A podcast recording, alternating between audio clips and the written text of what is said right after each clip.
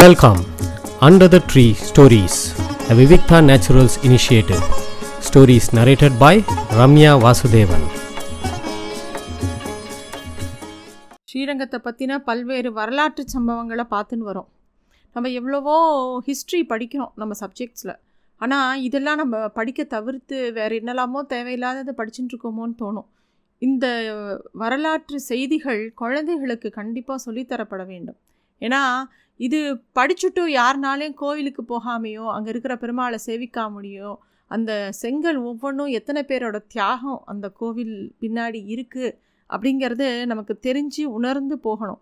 ஒரு பக்கம் பக்தி இன்னொரு பக்கம் எவ்வளோ அடியார்கள் தங்களோட உயிரை தியாகம் பண்ணியிருக்கா எவ்வளோ தேவதாசிகள் அவளோட உயிரை தியாகம் பண்ணியிருக்கா எவ்வளோ பேர் தன்னோட வாழ்க்கையே இழந்திருக்கா அப்படிங்கிறது நமக்கு அங்கே போனாலே ஞாபகத்துக்கு வரணும். அவள் எல்லாருக்கும் நமஸ்காரம் பண்ணிட்டு தான் இன்றைக்கி சொல்ல வேண்டியதை நான் ஆரம்பிக்கிறேன். அதாவது நம்ம போன வாரம் பார்த்தோம் கோபன்னா சபதம் எடுத்துக்கிறார். எப்படியாவது ஸ்ரீரங்கத்தை மீட்டு கொடுக்கணும் ரங்கநாதரை கொண்டு போய் ஸ்ரீரங்கத்தில் பிரதிஷ்டை பண்ணணும் அப்படிங்கிறதுல ரொம்ப தீர்மானமாக இருக்கார். இதே சமயம் வல்லபனும் தத்தனும் சிங்களகரை பார்க்கறதுக்காக காஞ்சிபுரம் போகிறா அதுக்குள்ளே அவர் காலமாகிட்ட செய்தி அவளுக்கு தெரியறது. காஞ்சிபுரத்துலேருந்து வெளியில் வரத்துக்கு நிறைய தடைகள் இருந்தது அப்போது அப்போ வல்லபனும் தத்தனும் ஒரு சன்னியாசி மாதிரி வேஷம் போட்டுண்டு தந்திரமாக வெளியில் வரா. கொஞ்சம் வைஷ்ணவர் நானு நான்கு வைஷ்ணவர்கள் அவளோட சேர்ந்து வரா. இந்த வைஷ்ணவர்கள் குதிரையில் வரா. இவாளை அழைச்சிண்டு அவளும் காட்டு பக்கமாக போகும்போது ஒரு கூட்டம் வந்து அவளோட சண்டை போடுறது. வல்லபனும் தத்தனும் வைஷ்ணவர்களோட சேர்ந்து அந்த குட்டி யுத்தத்தையும் அவ பண்ணி அந்த யார் அவங்கள தாக்க வந்தாங்களோ அவங்கள தாக்கி ஜெயிச்சுடுறாங்க. வைஷ்ணவர்களுக்கு தலைவனாக இருந்தவன் வந்து சம்புர சம்புவராய அரசரோட மகன் மீது வாள் வீசி எரிஞ்சுட்டான்னு சொல்லிட்டு அவனை சிறைப்பிடிக்கணும் அப்படிங்கிறதுக்காகத்தான் அந்த சிறிய கூட்டம் இவனை தாக்கித்து. அவன் ஏன் வாள் வீசினான்? அந்த சம்புவராய அரசரோட மகன் மேலே அவனுக்கு என்ன பகை? அப்படின்னா சம்புவராய அரசன் மலை மேலே ஒரு படை வீடு ஒன்று கட்டி பாண்டிய நாட்டு அரசி கடைசி அரசனான சடையவர்ம பராக்கிரம பாண்டியரோட பேத்தியை வந்து கடத்தின்னு வந்து வச்சுருக்கான்.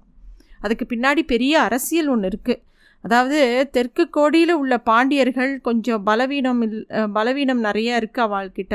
வடக்கு கோடியில் இருக்கிற சம்புவராயர்கள் அவள் வந்து சுல்தானியரை எப்படியாவது ஜெயிச்சிடணும்னு பார்க்குறாள் இப்போ விஜயநகர மண்டலம் இன்னொரு பக்கம் சந்திரகிரி வரைக்கும் வந்து இவாளோட எல்லையை தொட்டுன்னு நிற்கிறது இப்போ இவாளுக்கு என்ன பயம்னா எப்படியாவது சம்புவராயரும் பாண்டியரும் சேர்ந்து இந்த ஒன்று சேர்ந்துட்டா இவா எல்லாரையும் ஜெயிக்கலான்னு சம்புவராயர் நினைக்கிறான் அதுக்கு பாண்டியனோட சண்ட் சம்பந்தம் பண்ணிக்கணும் அப்படிங்கிற ஒரு எண்ணத்துக்காக அந்த அரசகுமாரியை கடத்தின்னு வந்து வச்சுருக்கா. இது வந்து அந்த பாண்டிய அரசிய குமாரியை எப்படியாவது தங்களோட மகனுக்கு கட்டாய கல்யாணம் பண்ணி வைக்கணும்னு அவன் நினைக்கிறான் இது இதுதான் நடக்கிறது.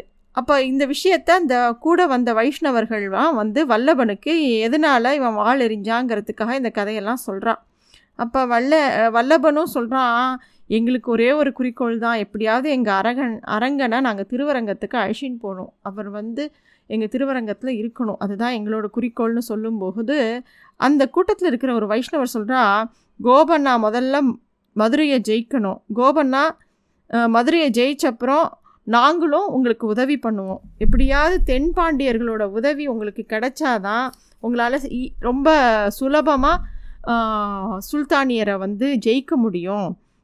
எப்படி இருந்தாலும் இந்த சம்புவராயர்களோட சேர்றதுக்கு பாண்டியர்களுக்கு எந்த வித சம்பந்தமும் சம்மதம் இல்லை. இப்படி வந்து இந்த சம்புராயர் மகன் பேர் வெற்றி மணிகொண்டான் அப்படிங்கிற பேர். அந்த சம்புராயர் மகன் பாண்டிய அரசகுமாரை கட்டாயப்படுத்தி எப்படியா கல்யாணம் பண்ணிக்கணும்னு நினைக்கிறான். அது எங்களுக்கு பிடிக்கல. அதனால்தான் அந்த ராஜகுமாரன் மேலே இவர் வாழ் எரிஞ்சார் அப்படின்னு சொல்கிறான் இருபத்தி நாலு ஆண்டுகளுக்கு முன்னாடி ஆ அதாவது கிபி ஆயிரத்தி முந்நூற்றி முப்பத்தாறாவது வருஷம் அஸ்திவாரம் இடப்பட்டு ஒரு குபேரப்பட்டினமாக மாறி இருந்தது அந்த விஜயநகர சாம்ராஜ்யம். ரொம்ப அழகாகவும் லக்ஷ்மிகரமாகவும். இப்போ மட்டும் விஜய சா நகர சாம்ராஜ்யம் மட்டும் அப்போ அவ்வளோ விஸ்தாரமாக ஸ்தாபிக்கப்படலைன்னா நிறையா நஷ்டங்கள் இந்தியாவுக்கு இன்னும் இன்னும் நடந்திருக்கும். அவ அந்த விஜயமண்டலத்தோட அரசர் புக்கராயரும் அவரோட அரசாங்கமும் நிறைய நன்மை பண்ணியிருக்கு. அந்த சபையில் மந்திர ஆலோசனை அப்போ நடந்துட்டுருக்கு அப்போ வந்து முழுவாயோட சர்வ சைனாதிபதி தான் கோபண்ணா. இந்த கோபனா தான் தேசிகர்கிட்ட சொல்லியிருக்கார். இந்த மாதிரி எப்படியாவது அரங்கனை கொண்டு வந்து ஸ்ரீரங்கத்தில் சேர்ப்பேன்னு வாக்குறுதி கொடுத்துருக்கார். அவள் எல்லாரும் பேசின்னு இருக்கா எப்படி அரங்கனை திருவரங்கத்தில் சேர்க்கறது? அப்படின்னு சொல்லிட்டு. அப்போ புக்கராயரும் அவரோட அவரோட மகன் கம்பனர். அவள் எல்லாரும் ஆலோசனை பண்ணி ப பண்ணின்னு இருக்கா. அப்போ வந்து ஸ்ரீரங்கத்தில் அந்த மக்கள் எவ்வளோ துன்பப்பட்டா சுல்தானியர்களால். எத்தனை பேரோட வாழ்க்கை வீணாக போச்சு. எப்படி அரங்கன் கஷ்டப்பட்டு அரங்கனை தூக்கிண்டு எல்லாரும் எப்படிலாம் போனா எல்லா விஷயங்களும் அவளுக்கு தெரிய வருது. அப்போ கோபண்ணா அரசர்கிட்ட சொல்கிறா மன்னவா இந்த சுல்தான் அழிக்கிறதுக்கு நம்ம படைமலம் மட்டும் போராது வல்லாளத்தேவர் லட்சம் ஆட்களோடு படையெடுத்து தோற்று போயிட்டார். அதனால் நம்ம வந்து இந்த சுல்தானியரை படையெடுக்கிறதுக்கு நிறைய பேரோட உதவி தேவை. நான் கண்டிப்பாக உதவுவேன்னு சபதம் வேற பண்ணியிருக்கேன் அப்படிங்கிற ஒரு விஷயத்த அவர் சொல்கிறார் விஜயநகர மண்டலம் ஸ்தாபித்து இப்போ பதினோரு வருஷம் ஆயிருந்தது. குல்பர்காவை தான் தலைநகராக கொண்டுண்டு ஒரு பக்கம் அலாவுதீன் பாமன்கிற புதிய துர்க்கிய ராஜ்யம் விஜயமண்டலத்துக்கு தொல்லை கொடுத்துட்டே இருந்தது அந்த பக்கத்தில் இருந்து அப்போ புக்கரோட மனைவி சொன்னால் என்னோடய நகை நட்டெல்லாம் எடுத்துட்டு எப்படியாவது அரங்கனுக்கு ஒரு தேர் உற்சவம் பண்ணணும்னு எனக்கு ரொம்ப நாளாக ஆசை. இதை உபயோகப்படுத்திக்கோங்கன்னு சொல்லி எல்லா நகையும் கழட்டி கொடுக்குறா. படைகளோட சுல்தானியரோட பொடுக்க போர் தொடுக்க ஆரம்பிக்கிறாங்க துங்கபுத்திரையோட எல்லையில். அதுக்கு தெற்க விஜயநகரம் வடக்க பாமினி ராஜ்யம். முதல்ல சம்பூராயவர்களை தாக்கி அவளை ஜெயிச்சு அந்த அந்த அந்த பகுதியை தங்களோட இணைச்சுண்டா. அப்புறம் பாண்டியர்களோட உதவியோட சுல்தானியர்களை ரொம்ப சுலபமாக எதிர்கொள்ளலாம் அப்படிங்கிறதா அவள் பிளான் பண்ணுறான் கம்பனர் வந்து பெரிய சேனையோட தெற்கு நோக்கி போய் கர்நாடக நாட்டில் சில கொஞ்ச நாள் பிரயாணம் பண்ணி அதோட தலைநகரான முள்வாய்ப்பட்டினத்தை கிட்ட போய் சேர்றார். சம்புராயர் படைக்கும் கம்மனரோட படைக்கும் பெருசாக போர் நடந்தது. கம்பனர் கோட்டையை உடைச்சுண்டு உள்ளே போய் சம்புராயரை தோக்கடிச்சார் அங்கே இருக்கிற அங்கே சிறைப்பட்டிருந்த பாண்டியன் அரசகுமாரியை வல்லபன் காப்பாற்றுறான் தன்னால் கொல்லப்பட்டவன் வந்து வேற யாரும் இல்லை. வல்லவனோட அப்பா இருந்தார் இல்லையா? குலசேகரனோட இரண்டாவது மனைவியோட புள்ள தான் அப்படின்னு தெரிஞ்ச உடனே வல்லபனுக்கு ரொம்ப வருத்தமாக போயிடுது. தன்னோட சகோதரனையே கொன்னுட்டோமோ அப்படின்னு. ஆனால் மகாபாரத யுத்தத்தை நினச்சிக்கிறான். எப்படி கர்ணனும் அர்ஜுனனும் அர்ஜுனனுக்கு கர்ணன் சகோதரனும் தெரியாமல் கொன்னானோ அது மாதிரி வல்லபனும் கொண்டுடுறான் சம்புவராயர் இருந்த செய்தியை கேட்டவுடனே கொங்கு நாடு வடநாடு எல்லாம் அதை சேர்ந்த தளபதிகள்லாம் விஜயநகர கிட்ட- கிட்ட சரணடைஞ்சிடுறோம் நாங்களாம் உங்களுக்கு கப்பம் கட்டுறோம். இனிமேல் நாங்களாம் விஜயநகர சாம்ராஜ்யத்தை சேர்ந்தவா? அப்படின்னு சொல்லி அவள்லாம் சொல்லிடுறா. அப்போ மதுரையில் இருக்கிற சுல்தான் வந்து ரெண்டு ராஜ்யத்தை இழந்துடுறான். ஒன்று வந்து தொண்டை மண்டலத்தில் இருக்கிற சம்புவராயர் ராஜ்யம் இன்னொரு பக்கம் கொங்கு நாட்டு ராஜ்யம் ரெண்டுத்தையும் இழந்துடுறான். இதுக்கு நடுவில் விஷ்ணு செஞ்சி அப்படிங்கிற ஒரு ஊரில் புகழ்பெற்ற சிங்கவரம் அப்படிங்கிற ஒரு கோவில் இருந்தது. சின்ன மலை அது மேலே இருந்த பாரியை கொடைஞ்சி குடஞ்சி உள்ளே வந்து ஒரு கருவறை இருந்தது. அங்கே மூலவர் வந்து ரங்கநாத சுவாமி தான். அந்த ரங்கநாதர் வந்து ஸ்ரீரங்கத்தில் இருக்கக்கூடிய ரங்கநாதரை விட பெரியவர் ரொம்ப பெரிய உருவமாக அங்கே. அந்த சிங்கவரம் கோயிலில் தான் அந்த சமயத்தில் திருவரங்க அரங்கன் உற்சவமூர்த்தி எழுந்தருளி இருந்தார் சம்புராயரை ஜெயிச்ச உடனே மதுரை மீற படையெடுக்க முடியாததுக்கு காரணம் விஜயநகரத்தில் இன்னொரு பக்கத்துலேருந்து இந்த பாமினி ராஜ்யத்துலேருந்து வடக்குலேருந்து படையெடுக்க வந்துட்டா. அதனால் அவளால் உடனே மதுரைக்கு போக முடியல. தமிழ் தேசம் துருக்கியர்களுக்கு அடிமைப்பட்டு கிட்டத்தட்ட நாற்பத்தி மூணு வருஷங்கள் இருந்தது. கோபண்ணாம் வந்து மதுரை மேலே படையெடுக்க பெருமாள்கிட்ட உத்தரவு கேட்டார். பெருமாளும் உத்தரவு கொடுத்தார். தமிழ் ராஜ்யங்கள் சுல்தானியர் வசமாகி நாற்பத்தேழு வருஷங்கள் ஆயிடுத்து. ஒரு தலைமுறையே போயிடுத்து வல்லபனும் தத்தனும் எப்படியாவது ரங்கனை மீட்டுன்னு வந்து அங்கே வச்சிடணும் அப்படிங்கிற ஒரு ஆசையில் இருக்கா.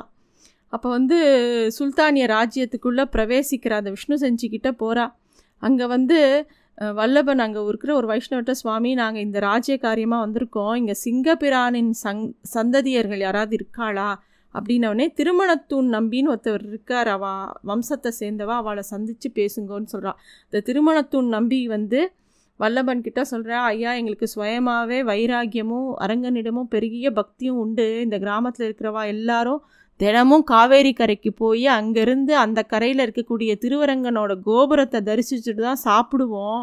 நிறையா துருக்கிய காவலி காவலாளிகளுக்கு நாங்கள் லஞ்சம் கொடுத்துண்டு ரகசியமாக பெருமாளுக்கு வேணுங்கிறதெல்லாம் பண்ணின்னு இருக்கோம். பூஜையெல்லாம் பண்ணின்னு தான் இருக்கோம் அப்படின்னு அவள் சொல்கிறா வல்லவனுக்கு ரொம்ப ஆச்சரியமாக இருக்குது திருவரங்கனோட விக்ரம் இவாளுக்கு ஏது அப்படின்னு வல்லவன் கேட்டதுக்கு எங்களுக்கெலாம் எதுவும் தெரியாது. ஆனால் பல வருஷங்களுக்கு முன்னாடி மேற்கிலேருந்து யாரோ ஒருத்தர் வந்து அரங்கனோட விக்கிரகத்தை ரகசியமாக கொண்டு வந்து கொடுத்தா அந்த விக்கிரகத்தை தான் பூஜை ரகசியமாக பண்ணிட்டு வரோம் அப்படின்னு சொல்லி சொல்கிறா யார் அந்த விக்கிரகத்தை கொடுத்தா அப்படின்னு கேட்கும்போது எங்களுக்கு தெரியல. அன்றைக்கி ராத்திரியே அவர் காலமாயிட்டார் அப்படின்னு சொல்கிறான் இதுவும் அரங்கனோட லீலா வினோதங்கள் தான் அப்படிங்கிறது வல்லபனுக்கு புரியறது. அதாவது அரங்க நரகர வாசிகள் தன்னை காணாமல் ஏங்க போகிறாளே அப்படின்னு சொல்லிட்டு தன்னோட விக்கிரகம் இன்னொன்று கொண்டு வந்து கொடுத்துட்டு போயிருக்கார் ரங்கன்.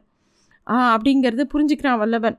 அப்போ வந்து அந்த நம்பி இன்னொரு விஷயமும் சொல்கிறான் ஐயா இந்த சுல்தானை பார்க்க போகணுன்னா மூணு விஷயம் இருக்கணும். ஒன்று நிறையா பணம் பொன் கொடுக்கணும். இல்லை மது கொடுக்கணும். இல்லாட்டி பெண் கொடுக்கணும். அப்போ தான் அவன் வந்து பார்ப்பான் யாரையுமே. திருவரங்களோ மக்களோட நலனுக்காக தேவதாசிகள் நிறையா பேரை தன்னோட உயிரை தியாகம் பண்ணியிருக்கா. இப்போ ஒருத்தி இருக்கா? அந்த மாதிரி ஒருத்தி தேவதாசி இருக்கா? அவள்கிட்ட போய் நீங்கள் பேசி முடிவு பண்ணுங்கோ. அவள் மூலமாக இந்த சுல்தானை சந்திக்கலாம். அப்படின்னு சொல்லவும் அந்த வல்லபன் ஒரு தேவதாசியை போய் பார்க்குறான்.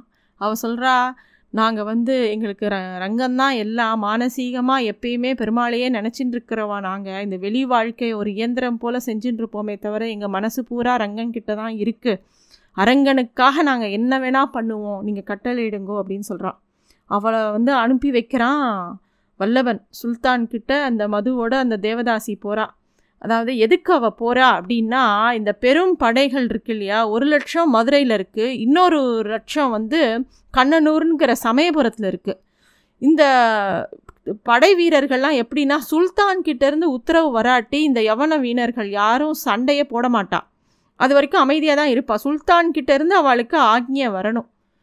அவங்க எப்படியாவது இந்த தேவதாசி என்ன பார்த்துக்கணுன்னா அவங்கிட்டேருந்து எந்த ஓலையும் கண்ணனூருக்கோ மதுரைக்கோ போகாமல் பார்த்துண்டா இவா வந்து இவா கிட்ட இருக்கிற சிறிய படையை வச்சுன்னு அவளை வீழ்த்திடலாம் அப்படிங்கிறது தான் வல்லபனும் தத்தனும் யோசித்து வச்சிருக்கிற ஒரு விஷயம்.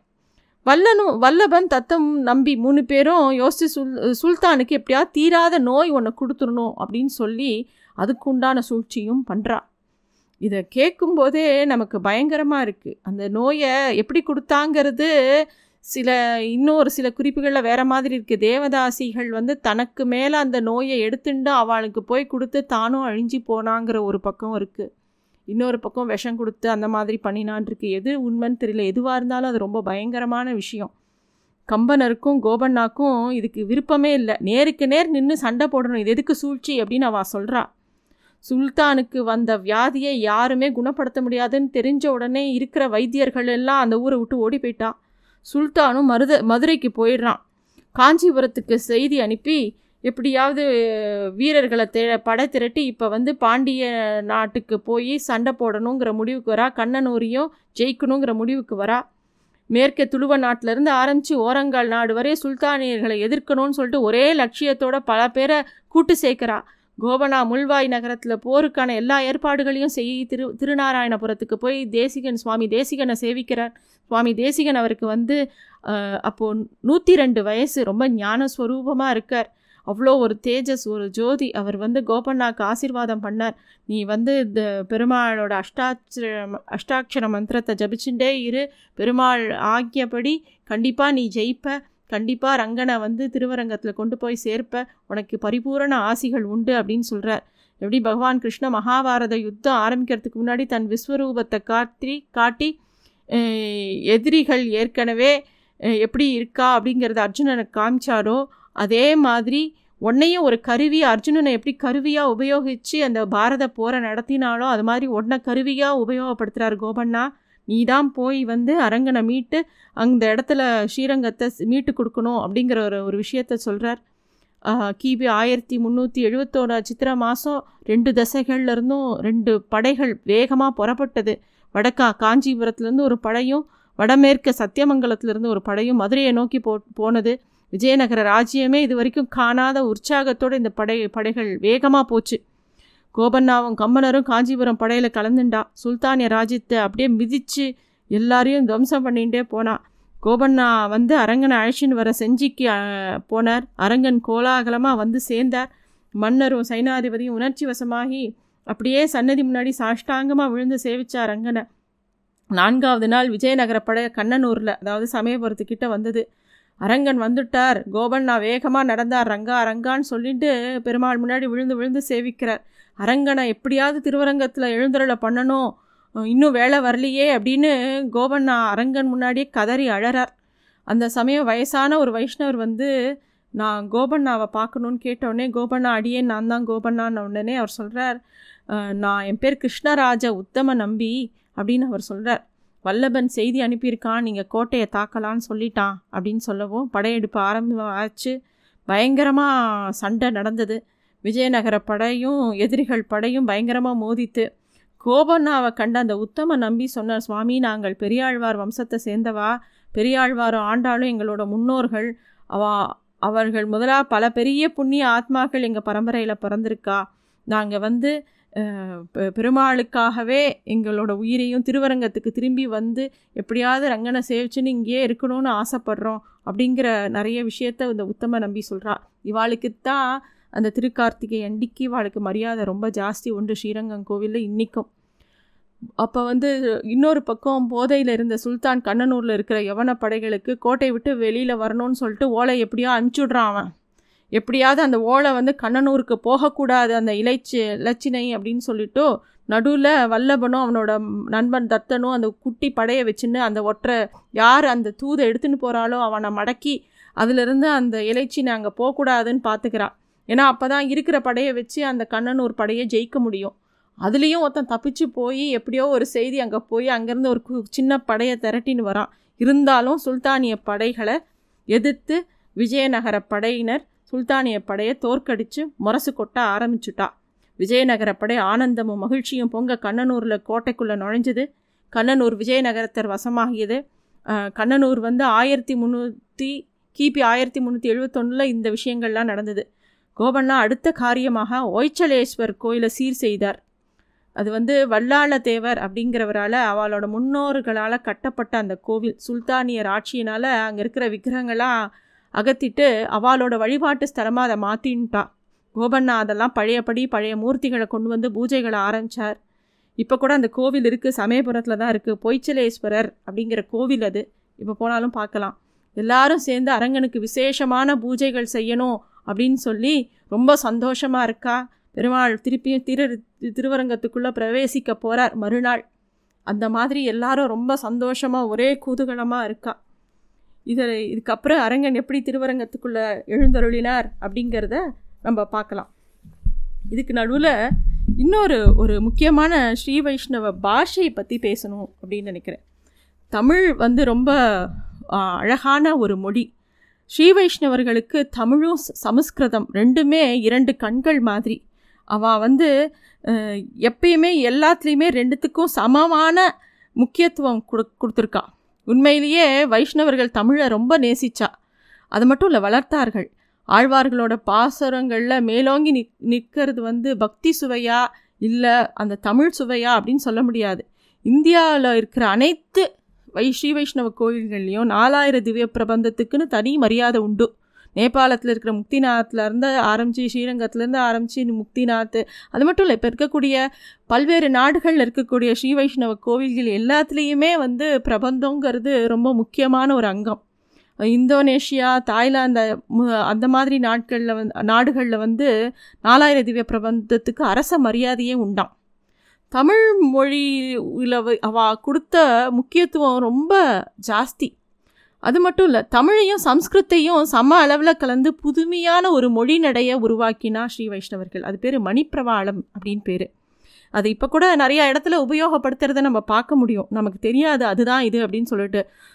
இப்போ சொல்லணுன்னா வைணவ பெரியோர்களோட பெயர்களுக்கு முன்னாடி நம்ம பார்ப்போம் தெரியுமா? பத்திரிகையிலையோ இல்லை எதுலேயே பா போட்டாலும் ஸ்ரீ ஊ வே அப்படிங்கிற ஒரு அடைமொழி போடுவாங்க. அதாவது உபய வேதாந்தி அப்படின்னு பேர். உபய வேதாந்தி அப்படின்னா வடமொழியில் உபய அப்படின்னா ரெண்டுன்னு பொருள். அதாவது உபய வேதாந்தினா சம்ஸ்கிருதம் தமிழ். ரெண்டுத்துலேயுமே உள்ள வேதங்களோட கருத்துக்களை ரொம்ப நல்லா படித்தவா அப்படின்னு அர்த்தம் உபய வேதாந்தி அப்படின்னா. அதே மாதிரி நிறைய இப்போது பெருமாள் அப்படின்னாலே பெரும் ஆள் தான் பெருமாள். பெரிய ஆள் அப்படிங்கிறது தான் பெருமாள் அப்படின்னு சொல்கிறான் ஸ்ரீரங்கத்தில் வந்து இப்போ கூட வாமன அவதாரத்துக்கு திருக்குறளப்பன் அப்படின்னு தான் பேர். குரல்னா குறுகிய வடி வடிவமுடைய அப்படின்னு. வாமன அவதாரத்துக்கு பிரபந்தத்திலேயே நிறையா இடத்துல திருக்குறளப்பன் அப்படின்னு தான் பேர். அது மாதிரி புல்லரையன் அப்படிங்கிற திருநாமம் கூட புல்லுனா பறவை அரையன்னா தலைவன். பறவைகளுக்கு தலைவனான கருட பகவான் புல்லறையன் அப்படிங்கிறது கூட ஒரு வார்த்தை. அது மாதிரி ஸ்ரீ வைஷ்ணவர்கள் இன்னமும் வீட்டிலேயே சாத சகஜமாக வீட்டில் பயன்படுத்தக்கூடிய சொற்கள் ரொம்ப அழகான சொற்கள். திருமடைப்பள்ளி அப்படின்னா சமையல் அறை அப்படின்னு பேர். அதை வந்து சில பேர் ரொம்ப ரொம்ப வேகமாக சொல்லி சொல்லி அது திருமாப்படி அப்படின்னு கூட எடுத்து அதே மாதிரி சாற்றமுதுனா ரசத்தை சாற்றமுது காய கரியமுது அப்படின்னு தான் சொல்கிற வழக்கம். அது மட்டும் இல்லை நிறைய வார்த்தைகள் பிரசாதம் அ- அமு அன்னம் அமுது அப்படிங்கிறது வந்து தமிழ் சொற்கள் பிரசாதங்கிறது வடமொழி சொல். எல்லாத்துக்கும் திரு அப்படிங்கிற அடைமொழி இல்லாமல் எந்த ஒரு வைஷ்ணவ வார்த்தையும் நம்ம வந்து பார்க்கவே முடியாது. அதே மாதிரி வைஷ்ணவ பக்தி மட்டும் இல்லை பணிவையும் ரொம்ப மையமாக கொண்டது. பெரியவர்களை சுவாமி தேவரீர் அப்படின்னு தான் கூப்பிடுவா. தன்னை பற்றி குறி குறிப்பிடும்போது நான் பண்ணினேன் அப்படின்னு சொல்ல மாட்டேன். அடியேன் தாசன் அப்படிங்கிறது தான் அவளோட வார்த்தைகளில் அவங்க அடிக்கடி உபயோகப்படுத்தக்கூடிய வார்த்தை. வைணவத்தில் பெரியவர்களை எதிர்கொண்டு அழைக்கும்போது ரொம்ப முக்கியம் பெ பெரியவர்களை சேவிக்கிறது.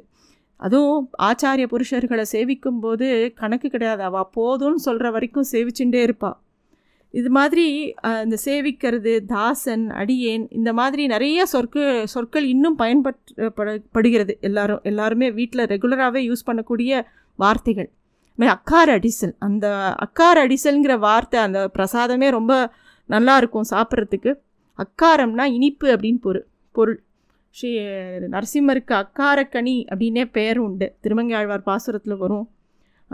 அதே மாதிரி அடிசில் அப்படிங்கிறது அடு அப்படின்னாலே அடுப்பு சமையல் சமையலை குறிக்கும். அதனால தான் அந்த அடுமனை அந்த மாதிரிலாம் சொல்கிறா இல்லையா? அக்கார அடிசல்ங்கிறது இனிப்பு பண்டம் அப்படிங்கிறது அதுக்கு பொருள். இது மாதிரி ஸ்ரீ வைஷ்ணவ பரிபாஷையே ரொம்ப ஆச்சரியமாகவும் ரொம்ப அழகாகவும் இருக்கும். அதே மாதிரி சாமானாயிந்தே அப்படிங்கிறது கூட ஸ்ரீரங்கம் கோவிலில் அடிக்கடி உபயோகப்படுத்தக்கூடிய ஒரு வார்த்தை. சாமான் இதோ வந்துடுத்து அப்படிங்கிறது தான் அர்த்தம். சாமா சேமான்னு ரெண்டு கந்தர்வ பட்சிகள் குரல். முன்னாடி காலத்தில் அருளப்பாடு சேவிக்கிறச்ச அடிக்கடி அந்த பட்சிகளோட குரல் கேட்டுட்டே இருக்குமா. இந்த சாமா சேமா சேர்ந்து ஒழிக்கிறம்போது அருளப்பாடு சொல்கிறதுனால அது பேர் சாமானாயிந்தே அப்படிங்கிற பொருள் பட- பட்ட அந்த சொல் அமைஞ்சதாக சொல்லுவா. மாதிரி ஸ்ரீரங்கத்தை பற்றி இன்னும் நிறையா சொல்லிகிட்டே போகலாம். பாக்கி அடுத்த எபிசோடில் பார்க்கலாம் நன்றி. Thanks for listening to stories under the tree a Vivikta naturals initiative